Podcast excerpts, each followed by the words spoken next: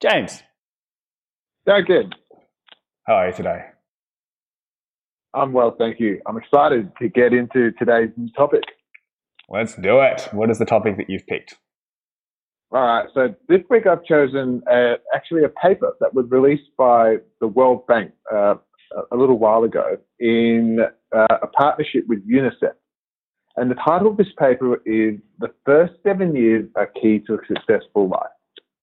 So, uh, Duncan, before you and I get into the deep end on this, I thought I would just share a couple of excerpts from the paper itself to give some context. Do it. So, scientific evidence suggests that the first 1,000 days are the most important in a child's life.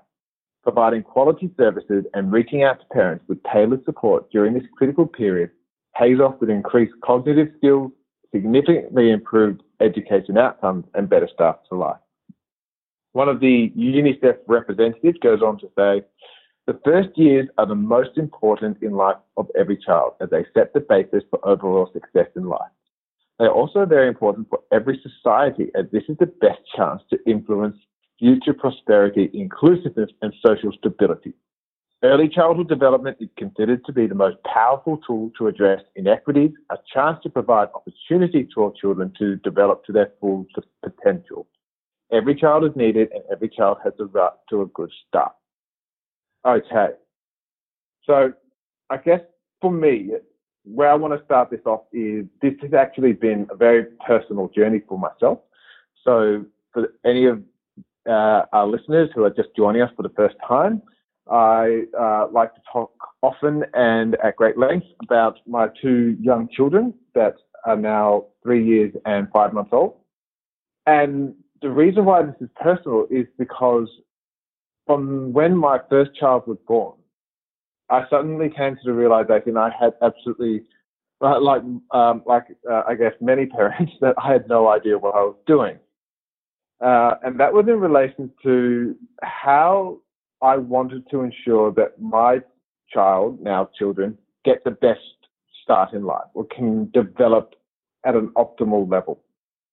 And it really, uh, going back, was I didn't have a plan. And it was thrust upon me that it was important to understand how the brain worked. And so what I was lucky enough to come in contact with was a neonatalist in Sydney called Dr. Howard Chilton, who explained to and me James, how, what's a neonatalist? Okay, so a neonatalist is like a um, someone who studies the brain. And so, to be fair, he was a, he is a neonatalist and a pediatrician, and a pediatrician is a child doctor. So, um, so Dr. Howard Chilton, um, who has also written books on this, explained to me that when you are first born, you're born uh, underdeveloped. So, um, Duncan, I think you and I have spoken about this before. But basically, we are, as human beings, born premature. And when we're born, we don't have a fully developed neocortex, which is where your rationality uh, basically lives. And so this started for me a journey of discovering how uh, the brain functions and how it's important to be aware of these different evolutions for me to understand the best way that I can help my children develop. Does that make sense? It does. Uh, I thought I'd just add one thing here. Um, human babies are kind of born at the last moment they can fit out of a female, and yeah. even then, it's it's not necessarily the world's uh, you know most I don't know smooth you know outcome. And so, human babies typically can't even see when they're born. But if you're another mammal like an elephant, they've got to get up and walk immediately. And so, one of the things that's happened from an evolutionary perspective is that humans, from walking upright, our hips have gotten thinner and thinner, which means that the actual, you know, time between the last moment that you know a, a woman can give birth, you know, is actually getting sooner. Um, but one of and the dividends gotten bigger and bigger. Yeah, one of the dividends, a reason our heads gotten bigger, is dividends of being born early. Is that there's a lot more stimulus or stimulating of a human baby that goes on than if you're in a womb. So, so I saw this written somewhere that if, in the equivalent for like an elephant, they're born at somewhere like two and a half to three years old for a human. And if a human was born at those levels, it could probably get up and walk. You know, most two to three year old humans can walk. But that pre period up to that point, uh, you know, an elephant is sitting in the womb, not having any real interaction with what's going on around, but a human's out and about. Um, and this means that this was the most important time, which sort of James talking about. This is when their brain is most plastic. Um, so then this stimulus of being out, you know, looking at the world, engaging, actually meant that we developed cognitively more. So the dividend of being born early and having relatively, you know, babies that are very dependent upon their parents is that, that we became smarter. Exactly. So, um, so to that point, when we are uh, so uh, in evolutionary terms, that's exactly um, well to my understanding as well, Duncan. That we're born premature basically because we've got smaller hips and we have bigger heads. But the heads so, got bigger is this weird sort of thing. Because we were born earlier, our brain got stimulated more, and then the heads got bigger, and then yep. we got born earlier and earlier. Yep. So the evolutionary quirk of being born early caused us to get smarter and smarter. Yeah, so it'll be interesting. Is this uh, are we uh, just midway of a process, or is this the the next stage already? But that's for another uh, topic. But what I was going to get into is so once we're born, this the human brain uh, does not have a fully formed neocortex. Now, um, I think I mentioned that briefly earlier, but the neocortex is where you do your conscious thinking. Underneath the neocortex is what we call the limbic system, and the limbic system is basically where your emotions live. And so once babies are born, they are not entirely, but they are predominantly in the emotional state. And as Duncan pointed out, you then are quite uh, frankly bombarded with stimuli from the moment you're first born. As soon as you're born, you open your eyes, um, and you know you can't really see, but suddenly light comes in, air comes in, uh, the realization of discomfort, all of these things start happening to your brain, and your brain starts um, wiring itself and growing this neocortex. And this was super, super important for myself as a new parent to suddenly understand because it also then comes with the realization of there are certain things that uh, parents can do to help encourage the development of a child. And there are also certain things that parents don't actually have to do. Um, one of the, uh, I guess, lessons that I've learned is that you need to simply provide the safest and the most, uh, I guess, loving environment possible for a child when they're first born. And you don't have to worry about training them anything. They figure it out themselves.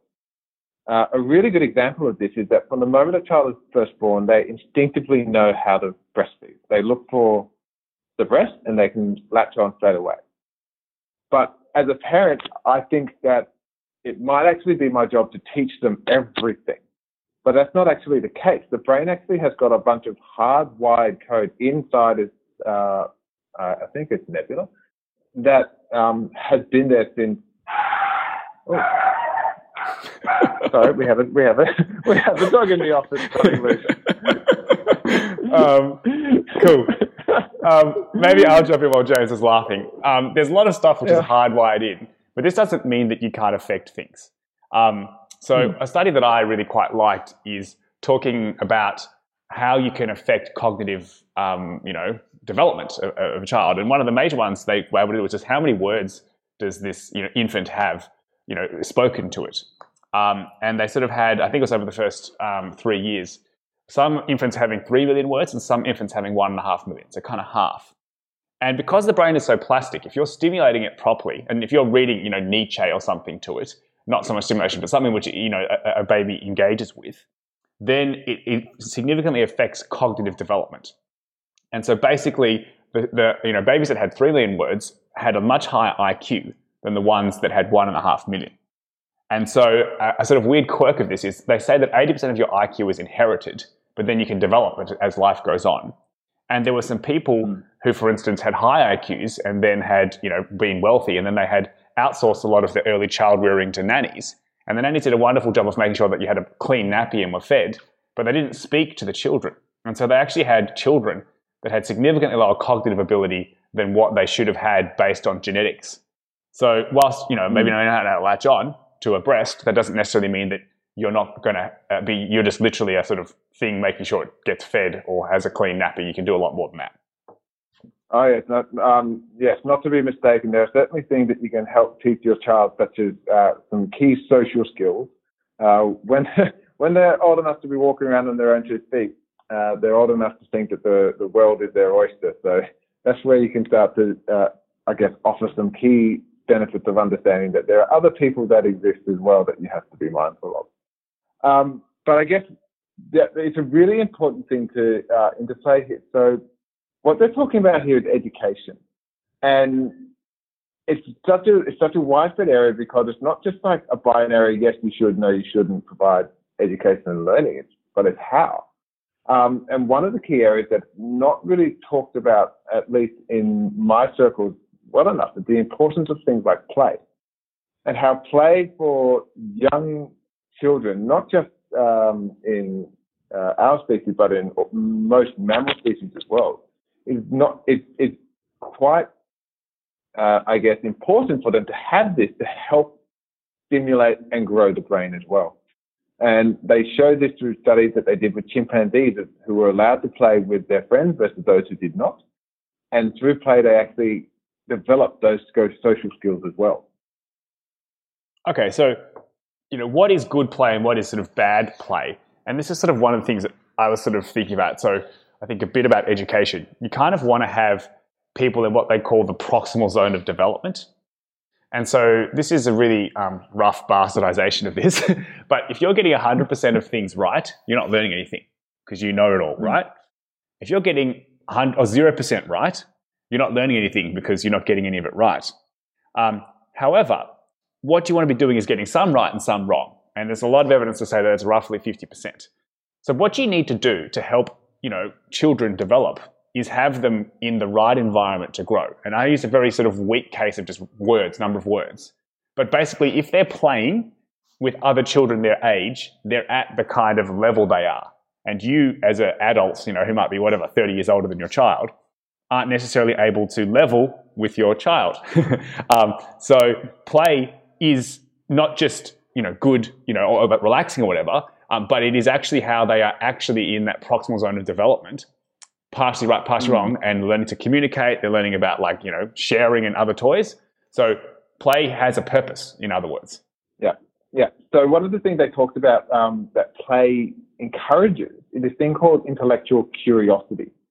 Um, so this kind of plays into uh, what what we touched on in a previous episode about um, learning to ask the right question. If there is one thing that children are instinctively good at is asking a lot of questions. And it's something that, you, as a, especially as a parent, you can take for granted because they don't stop asking questions.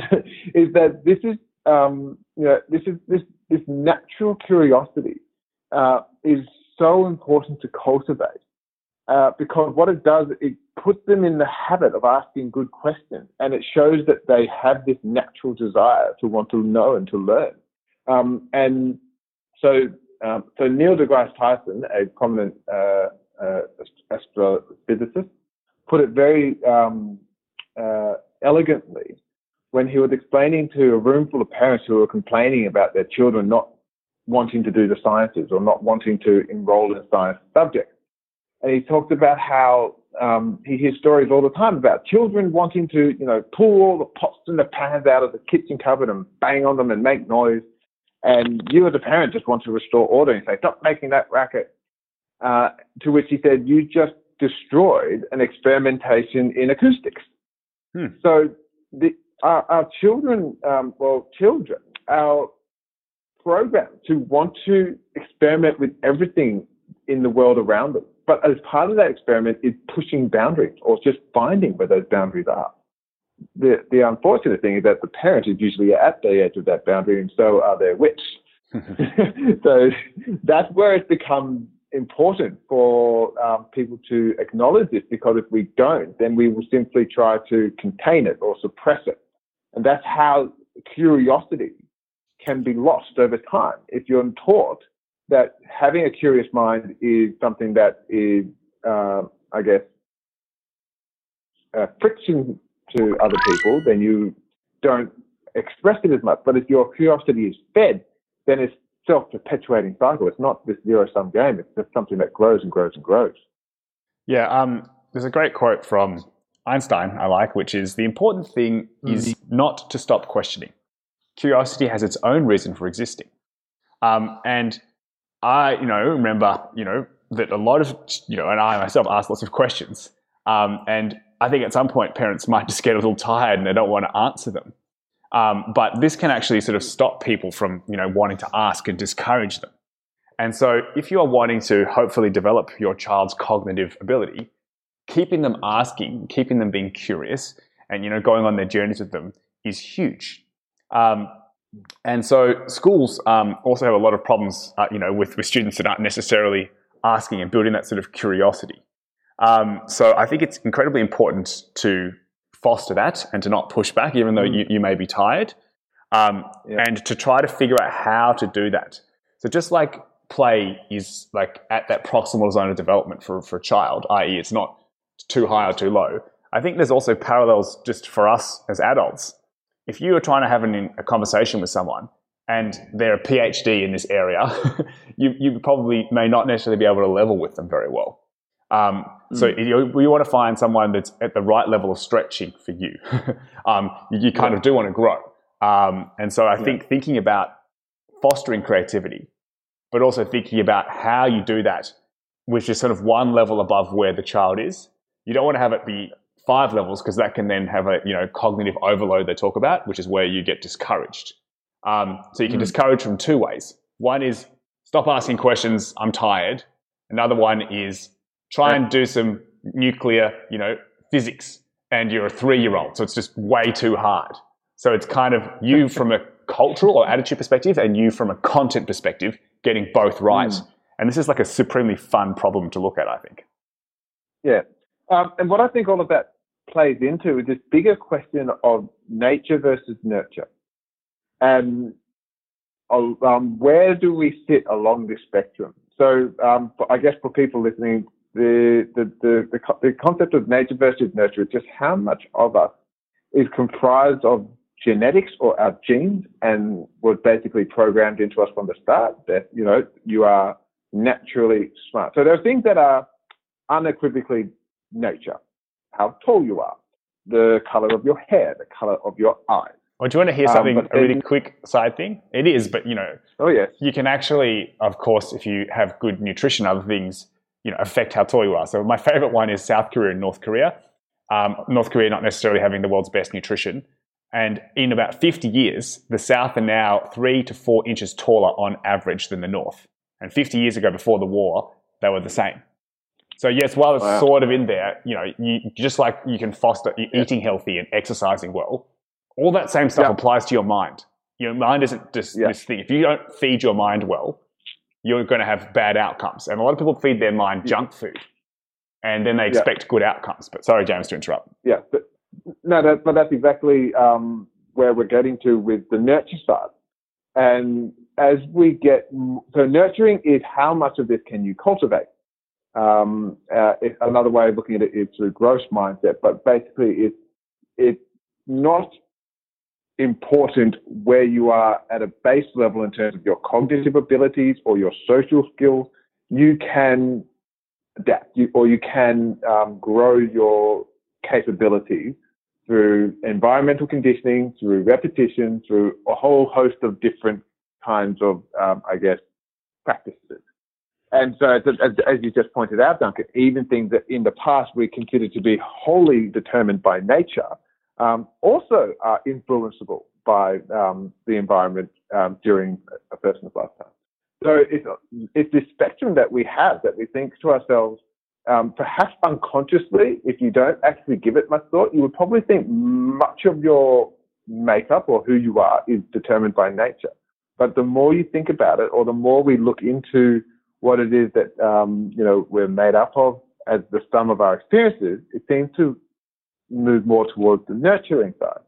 Um, so, Duncan, would you, um, where do you think it sits along this spectrum, or do you think it's something more of a moving needle throughout life?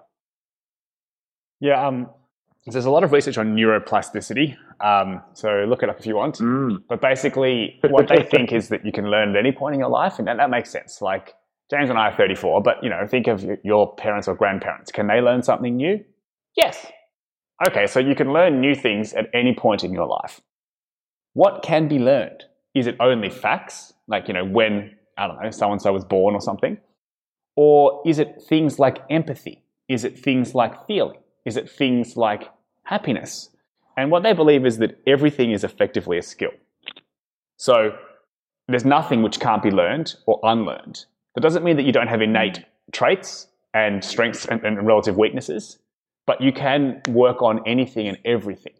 Um, mm. And so if you can, you probably should, and you can sort of help. One sort of thing which I think is interesting, or measurable, IQ tests as an example. So we've consistently been getting better at these. So if you look at the average score in the 50s versus now, it's gotten better.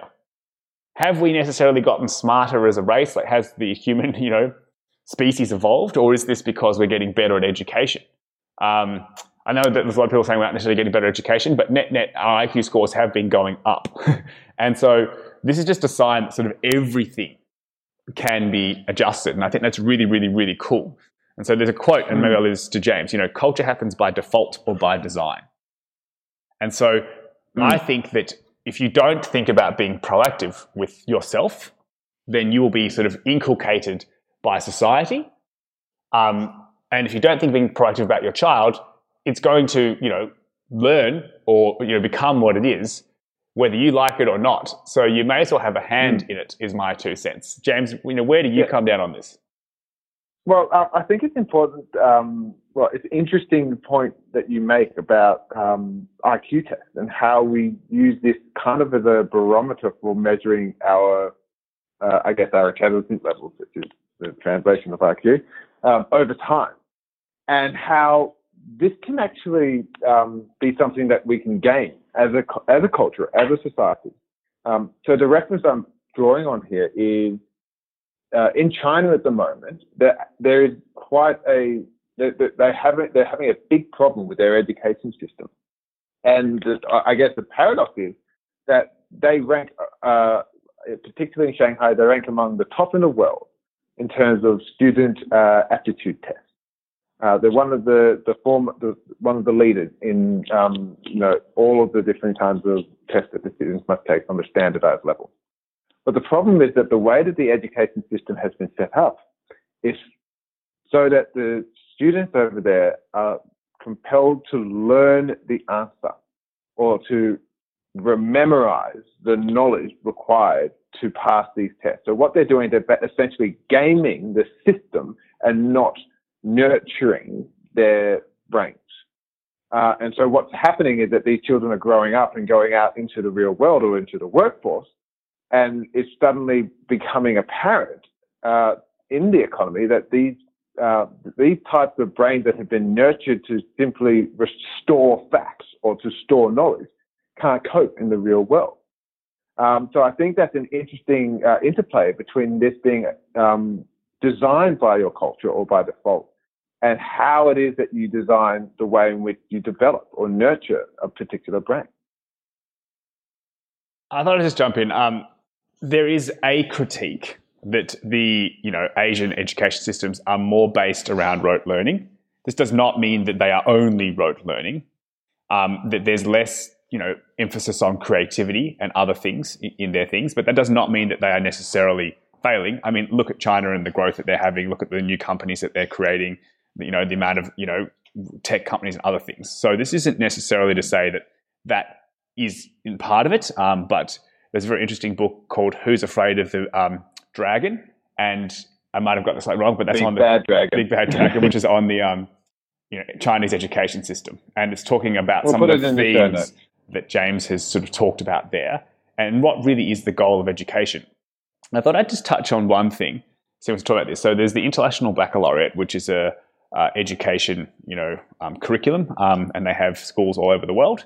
Um, and in their primary levels, they're specifically talking about trying to help students foster these, you know, skills. I think you call them, but areas. So, so one would be enthusiasm, creativity, cooperation, tolerance, curiosity, empathy, confidence, appreciation, commitment.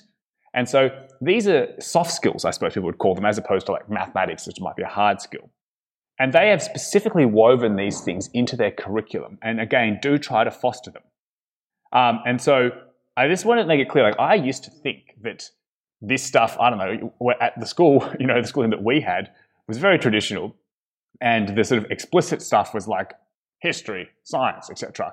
Not, for, for want of a say, curiosity as an example or empathy. But it is, and there's a lot of evidence on this, that you can cultivate these things and you can become more empathetic. You know, be kind to yourself and be kind to others. And so this was just a huge breakthrough for me that this was possible. Um, and it's not just like, I don't know, someone's born really good with, you know, being empathetic or something. It is definitely possible yeah. to cultivate. Yeah. Uh, I, I, would um, be of the school of thought that empathy is certainly something that is primarily nurtured. Um, I think I can see a lot of examples of where uh, children can be encouraged to think um, not just for themselves, but how their uh, actions affect others. And that that learning in a social setting, that experimentation of doing things, getting them wrong, and then having someone guide them through that process, um, I think is incredibly valuable. Um, and I don't I don't know if I want to go off on too much of a tangent here, but it's also quite concerning when we're looking at the um, the effect that uh, you know screens are having on young children.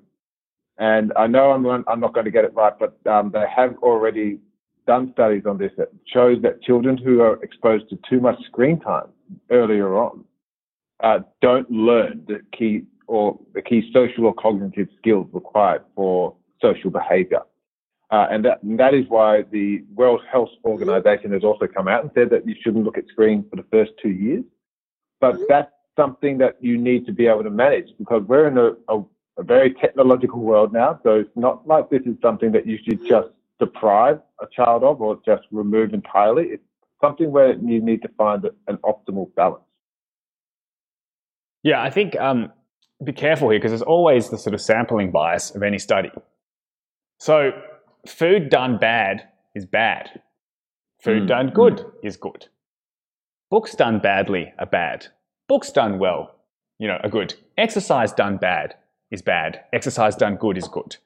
Just blanket saying that screens are bad isn't necessarily right. I think where these studies came from is that in this, the students might have stopped from being, I don't know, play, which is where it's like if they're playing with other children, they are interactive game do you know what I mean? They have to see what's happening. They have to learn communication, other skills. Whereas just plonking an iPad in front of them that plays a video might be quite, you know, passive if that makes sense. But if it was a, you know, interactive game, and there's a number of them out there that have been shown to be really good.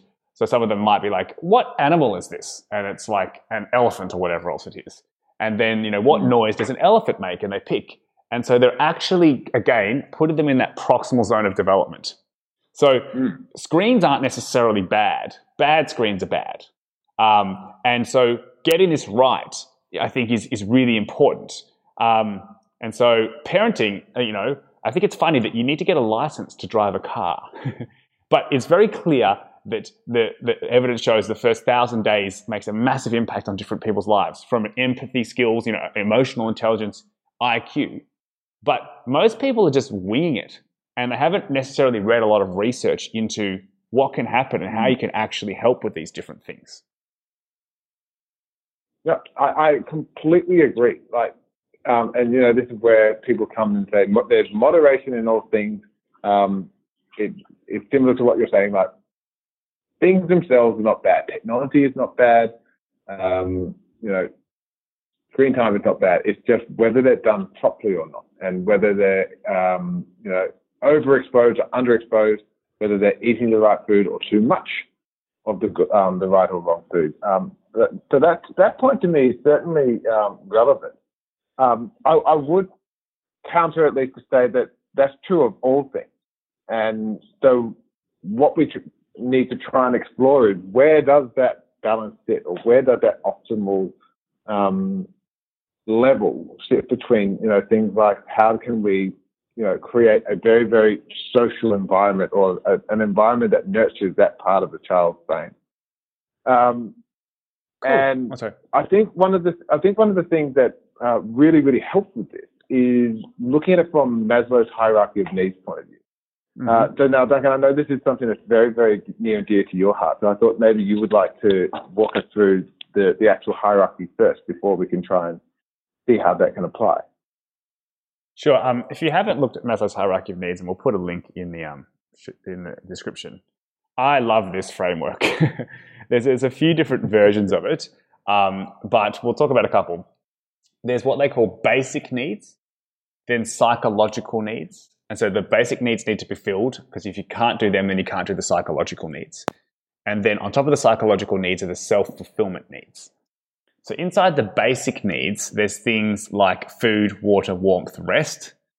Then there's the safety needs, which is security and safety. And a lot of early childhood rearing people that, you know, doing this. Then there's the psychological needs. So this would be belonging and love needs. See intimate relationship, friends, self-esteem, um, prestige, a feeling of accomplishment. And then the self-fulfilling ones, it's becoming the best version of oneself. They call this self-actualization and transcendence is helping others become, you know, got move up the hierarchy. And so what I would say is that as a good parent, you would be trying to help a child with all of these different levels. So again, you you can't work on the higher level ones. So the basic needs come before the psychological needs, before the self-fulfillment. So first up, if, you know, child isn't being fed, not good. if child isn't, you know, warm, not good. But then, you know, you need to hopefully have be a good friend and, and supportive, you know, have a, a nice relationship with the child. If you're mean to the child or whatever else, that's not going to be great. And so these are supremely important. And I think you want to literally be looking across all of these things. The goal, the goal isn't necessarily to, there isn't a right answer. You know, what should, you know, is potential for one person is different to the other. What they should be doing is different. What their innate interests are, are different. But you can foster this. And I don't think many people do much beyond the sort of basic and psychological needs. And I think that you definitely can help with this. Mm. Mm. Mm. Uh, I, I, I think it's, it's certainly true that um, as a default, and this is something that I can see myself, uh, you know, kind of like easing back into all the time. But as a parent, it's kind of just focus on the psychological and the safety needs, and that's all I have time and energy for. Uh, because uh, at the same time, while the child is developing, they're pushing the boundaries on your own psychological needs as well. Uh, but that's when they're showing that they need your support in their psychological needs the most. So um, one person uh, explained it to me quite eloquently. Uh, those who ask for love often do it in the most unloving of ways. And so What's that mean? What's this that is mean? never so uh, this never better exemplified than when you are dealing with an overtired toddler. so, so uh, and when you when you realize that this is the state they're in, then you can manage it a lot more easily because you're, I guess, more prepared for it. But basically, when you are three years old and you are tired, you're not like a 34 year old who was tired that's just slow and tired and maybe a bit grumpy and just wants to lie down. You're the opposite. You are incredibly hyper, you're incredibly emotional, and you're incredibly, uh, I guess, um, res- reactive to any kind of changes in the environment. And this is often expressed through outbursts of emotions. And so it's very, very, it's a very, very important time um, to understand that this is a psychological um, need for the child to want to feel like that they are still cared for, and they will do it in a way that it's, it's um, the analogy is when you try and save someone who's drowning, that person will um, instinctively try and jump on top of your head to you know stay above water. it's the same thing here. The person is psychologically drowning, and you're not there to punch them out so that they stop flailing. You're there to reassure them that it's okay. Does that make sense? Kind of. Um, I think part of what you're saying is like doing the esteem needs well is hard, uh, and Mm. sometimes you can be counterproductive. You know you have good intentions, but you don't necessarily have good outcomes. One of the Yeah. things I think you know, as you know, James and I um, are hopefully here to help each other with our self-esteem needs. And one of the key things that's come recently is what's called growth mindset. which sort of sits in the esteem mm. um, side of things. And there's a lot of, um, so this is by Carol Dweck. Again, we'll put a link to this in the show notes. Um, and there's a lot of sort of work about how do we help put this with, with people and, and train this at school. So I'm just going to read to you quickly what the definition of this is. Individuals who believe that their talents can be developed, e.g., through hard work, good strategies, input from others, have a growth mindset. They tend to achieve more than those with a more fixed mindset, those who believe that their talents are an innate gift. This is because they worry less about looking smart and put more energy into learning. So, as we've sort of been saying from the beginning, you're not born with fixed IQ. You're not born with fixed empathy. You're not born with this. You can cultivate almost anything. And people that believe they can then work on it. Like when I, you know, didn't do well on this test, it's not because I'm bad at, you know, maths or whatever. It's because I need to cultivate my math skills. Now, again, maths may be not your strength, but you can get better at it. And I think this is one of the core things to self-esteem. And people without self-esteem on sort of Maslow's hierarchy of needs, but also other places, have a lot of problems in life. Just think about it. If you're not confident, you know, you might have anxiety and depression and a whole lot of other things. And so this is something that schools spend a lot of time actually thinking about now. How do you do growth mindset in this? And parents, uh, you know, there's a lot of literature around as well, and also in the workplace. Um, hmm. And so I think that helping, you can help someone have self esteem. And so part of this, if you're talking to a child, you know, you didn't not do well here because you're not smart. You did not do well because maybe you didn't do any study for it. And maybe if you try a bit harder, you can do this. Mm. And I suppose one example where people sort of think this is obvious is like sport. Hey, if you're gonna, you know, want to play football and you have done no training outside, you're not going to be as good as someone who does lots of training. So you can develop your sports skills. You can get better at, you know, kicking the ball. But for some reason, mm. people don't seem to translate that as much into maths or, you know, English or whatever else it is, or empathy. You can practice well, your skills in many places. Well, um, it's, actually an interesting um, analogy you give there because it was, um, and I will try and find it so I can put it in the show notes. Um, it, it, was observed by uh, someone not long ago about how we as uh, a general um, population like to default to referring to elite athletes as gifted. Um, and this is something That's that we do. fixed mindset way of things, yeah. Yeah, yeah, yeah. So, and um, exactly to that point. And the reason um, this person observed it was not because we believe that to be true, but deep down psychologically, by acknowledging that they're not actually entirely gifted, but that they actually worked hard and they trained and they applied themselves and they um, did rigorous exercise through um, grit and determination. That implicitly admits to themselves that it's possible for them to do it too. But they're not at that level. So it's a lot easier for the brain to say, well, if it's not possible for me to do it, then I can then exalt them as otherwise gifted. So it's, yeah, so to your point, Duncan, like there's this, there's this very powerful mindset of if you believe that you can apply yourself to, you know, improve in a particular area based on how much application or how much uh, input you produce, then you will be far more enthused and encouraged to want to apply it, to want to uh, work hard, to want to you know, um, you know, to have things like grit. Mm-hmm. Um, one of these sort of areas of being able to cultivate things. So one of the people I work with um, used to be a primary school teacher, and specifically a what, in Victoria is called prep, but it's like the year before year one. So it's the first year of sort of school. Um, and what there is a study say in mathematics in year seven, they say there's a spread of eight or 10 years of different ability. So in the average year seven class, some students will be year 11 level and some students will be year two level. And I remember thinking, okay, so they come into prep, which is the first year in Victoria, Australia. They must all be starting at the same place. And then somehow between there and year seven, there's a 10 year spread that, that comes off. And I asked if this was true, and he said, no, completely not. And he said there's already a massive spread coming in. Um, so I loved Lego as a child. Like I'm not talking about a little bit. Like I had like a major Lego obsession. I would get up before school and I would just go Lego, you know, turbo, and mum would come in and I'd be like not wanting to leave, and she'd like, "You have to put your Lego down." She'd lift me off the ground, and I'd still be making Lego. And Lego, in some respects, is like junior maths or whatever. It's like learning how to put things together. You know, it's science, maths kind of stuff. And so yeah. I already had a massive, you know, I'd spent, I don't know, I'd done a thousand hours of Lego by the time I got to school.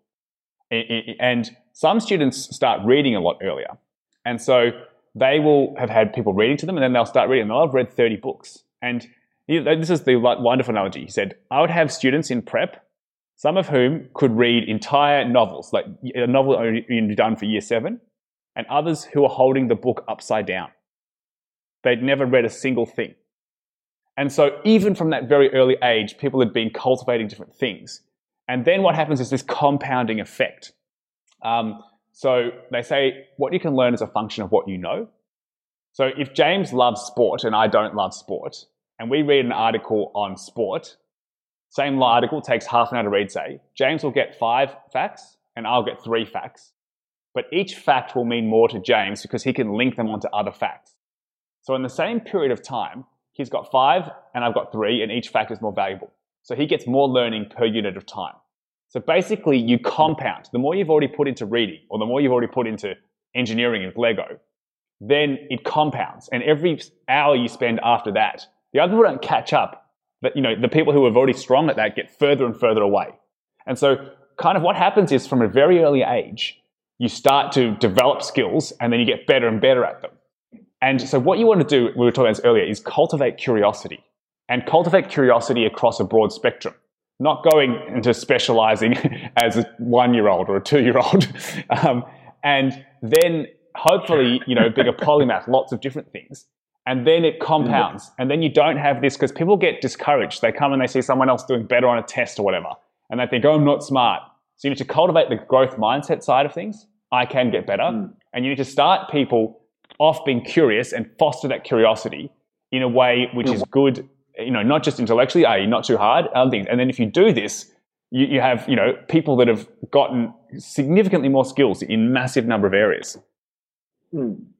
And I think that's one way that people can often get easily discouraged by looking to the person next to them and seeing how advanced they are. So, hmm. uh, for example, if, if I was in prep looking at my, um, you know, my, my 10 brick high tower of Lego and then looking at uh, Duncan's, you know, uh, Sagrada Familia next to me, I might feel a little bit discouraged by the, um, by way of the fact that I am not at the same level as he is. But um, appreciating that, you know, I've only just started playing with Lego, whereas Duncan has had, um, you know, multiple weeks of 30 hour um, playtime. I had a full time Lego job.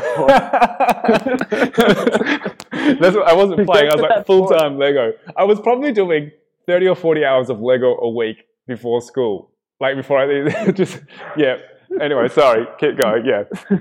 I, am probably sure there was a couple of show and tells where you got to bring them in as well, and just uh, it would have it would have been very interesting. But the point I'm making is that you need to track your own progress and not against those around you, because you don't know what how much they've already been exposed to that particular area. Um, and I think this is where sometimes schools do, um, you know, I guess, don't optimize in terms of helping individuals along their own personal trajectory. Some students are naturally um, aligned with English and can, you know, spend a lot uh, less time on that, whereas other students may need to spend more time on, you know, things like mathematics. Um, and so, getting back to the growth mindset, it's just looking at your own progress, looking at what you are today, and compare it to how you were yesterday. And I think that's something that can be cultivated through your environment, through your parents, through your um, I guess, your wider society. That if you, um, you know, while competition is very important, but if you primarily were in competition with yourself or your previous self, I think that can actually lead to a very healthy development mentality. Mm. Um, I think we sort of talked about this a little bit, um, but this is sort of key for when you're older as well. Find things you're interested in and then hmm. you know spend hmm. time with them. And this is one of the things that I found: the more you know about something, the more interesting it is. So, as an example, my family did not like politics um, growing up. In fact, like my dad's worst topic of conversation would ever be to talk about politics. uh, you know, is not interested. and I just thought it was this super boring. You know, I didn't really understand how it was tangible to me. Um, you know, uh, wasn't. No one was talking about policy for education or anything in my household. And then I slowly have been sort of learning about it as an adult. And each kind of thing I learn more, it becomes more and more interesting. And now it's like super fascinating. Um, and so I've gone from like this, this is the most boring thing ever. Why the hell are we talking about it? And I think this is sort of a similar thing that you want to do is hopefully help children, uh, and this is other, other people, find the sort of beginning point where it's interesting um, and where they are engaged. And then there's the other mm. thing hmm. which we haven't really talked about, which is called, oh, this is the same idea of proximal zone development, which is flow from Csikszentmihalyi. high. And we'll put this in there as well. But basically, you want to balance the level of skills someone has versus the challenge that they have. Too much skills, not enough challenge is boring. Too much challenge, not enough skills, it's anxiety. So there's this nice balance, which they call flow, of challenge and skills. Mm. And you also want to have interesting. So you can have the same concept, but you can have a nice, interesting uptake to it. And then learning happens naturally. And then self growth and all these other things happen. And so I think this is what you know, I'm, I do not have children, but I did buy a book for James um, for little Izzy. and um, so there's a thing called ACER, which is Australian Centre for Education Research.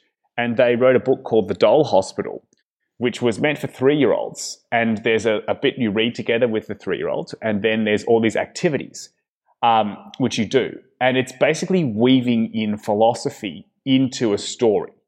So it's meant to be tasty, i.e., you know, interesting and healthy um, at the same time. And actually, what I've found is that stuff that's interesting and tasty is actually the best. Um, so, mm. I don't know, junk food might be reality TV, although I don't think it's actually something interesting in reality TV because you get to observe other humans and learning about other humans is so much fun. Um, and so yeah. I think that basically what you want to do is get them interested in reading something and find something that they like reading get them interested in some yeah. some Lego, but the right challenge, and then from Lego you might graduate on to like I don't know. Lego now has digital stuff which you can do, and you can program little things to do other things. Um, but yeah. this is kind of life. Like you can, you know, you know, most people choose learn a distraction and entertainment over learning and growth because yeah. learning and growth uh, they associate with school as being boring and hard. But what I've found is that yeah. learning and growth can actually be way better than distraction and entertainment. Well, it actually is entertaining but it's entertaining uh, and learning and growing. So it's all three. I, I, I wholeheartedly agree that um, finding things that stirs um, young people's passion, I think, is um, one of the best ways to cultivate a growth mindset or um, grit. Uh, and so I think there's another um, book we can put in our links, uh, which is the book called Grit. And basically, what it talks about is um, correct me if I'm wrong here, Duncan, but it's built on the um, on the premise of growth mindset. But it goes a step further and it talks about what it, uh, people who have grit basically show that they have a combination of passion and perseverance, and the perseverance comes from learning um, through earlier stages of where they've had their interests uh, nurtured. That by persevering they're able to get more enjoyment out of it. Like, um, I guess the more you know, the more things become interesting. And so I really, so this, this is actually said for me, one of my key goals for my children is not for them to get top marks or for them to be, um, you know, the best in any particular field. But my goal is to try and cultivate a sense of loving for learning, that they just whatever it is that they are interested in, that they, they would find immense enjoyment out of learning more about that which stirs their interest. So I think this idea of, um, you know, finding a passion, finding whatever it is, or just moving towards your interest um, to be an incredibly um, helpful approach in developing your um, people's mind. Wonderful. Um, I got to jump off, so maybe it's summary time. Um, so, what is the summary? Okay. Neuroplasticity happens your entire life, but is most important when you're younger. You can learn things at any point, and everything is a skill. Um, so nothing is fixed. You can grow your empathy, you can grow your compassion, you can grow your, you can work on happiness. They say happiness can be learned. There's a lot of research around that. Um, mm. but you want to have application to do these things. You know, it's not just going to happen by itself. And the easiest way to do that is to have stuff that's interesting. um, so don't fight yourself into doing something boring. Find the sort of interesting ways in. Um, I've personally, they say that one of the top three things that delivers happiness is personal growth. Um, and for me, this is learning about myself, learning about the world, and hopefully becoming better at it. Um, so the same principles that apply to an infant, which is that you want to have something which is the right level of challenge for them, and you want to have something that's interesting, and you kind of want to be not necessarily too lopsided, like you only do it in one field. Uh, I don't know, yeah. reading reading about you know fiction, um, and no Lego as an example. You want to have it a bit yeah. rounded. Um, so um, they say the future belongs to polymaths. Um, so yeah, um, the same thing applies to how I think about growing myself. I hope to continue growing. It's not just like now I've, you know, working, I've finished unit and no more learning occurs. No, I think I've actually only recently figured, like maybe in the last five to 10 years, how to teach myself. So I actually started really learning when I stopped formal education. um, so I was, I was being taught at that point and I, and I was like against my will. Um, this is boring and I had a really poor conception of learning. But now learning is like, yeah. and I wanted to just go and, you know, play computer games and, you know, have drinks yeah. with James. But now like learning is fun. Like on my ideal Sunday, I just sit around reading fun books, writing some little blogs, learning things, you know, entertaining. It's yeah. beautiful. All right. Yeah, I, I, I think that's where we can start and end this is that um, you know, education is not learning; it is one part of your learning journey. Um, to me, what I really, um, you know, what I've learned or I've taken away from this is that um, when it comes to development or when it comes to nurturing a growth mindset, you know, things of their own um, volition are not inherently bad. It's just whether you can, um, you know, apply them correctly. Or to completely plagiarize Duncan, it's about doing the right thing and doing things right. Yeah. so I think doing the right thing to me is instilling a sense of love for learning. And I think the right way to do that is to find and follow their interests. Find what it is that will make them want to learn more because the more they learn, the more fun or the more interesting um, it can be. And if suddenly it becomes no longer interesting, allow them to naturally move on.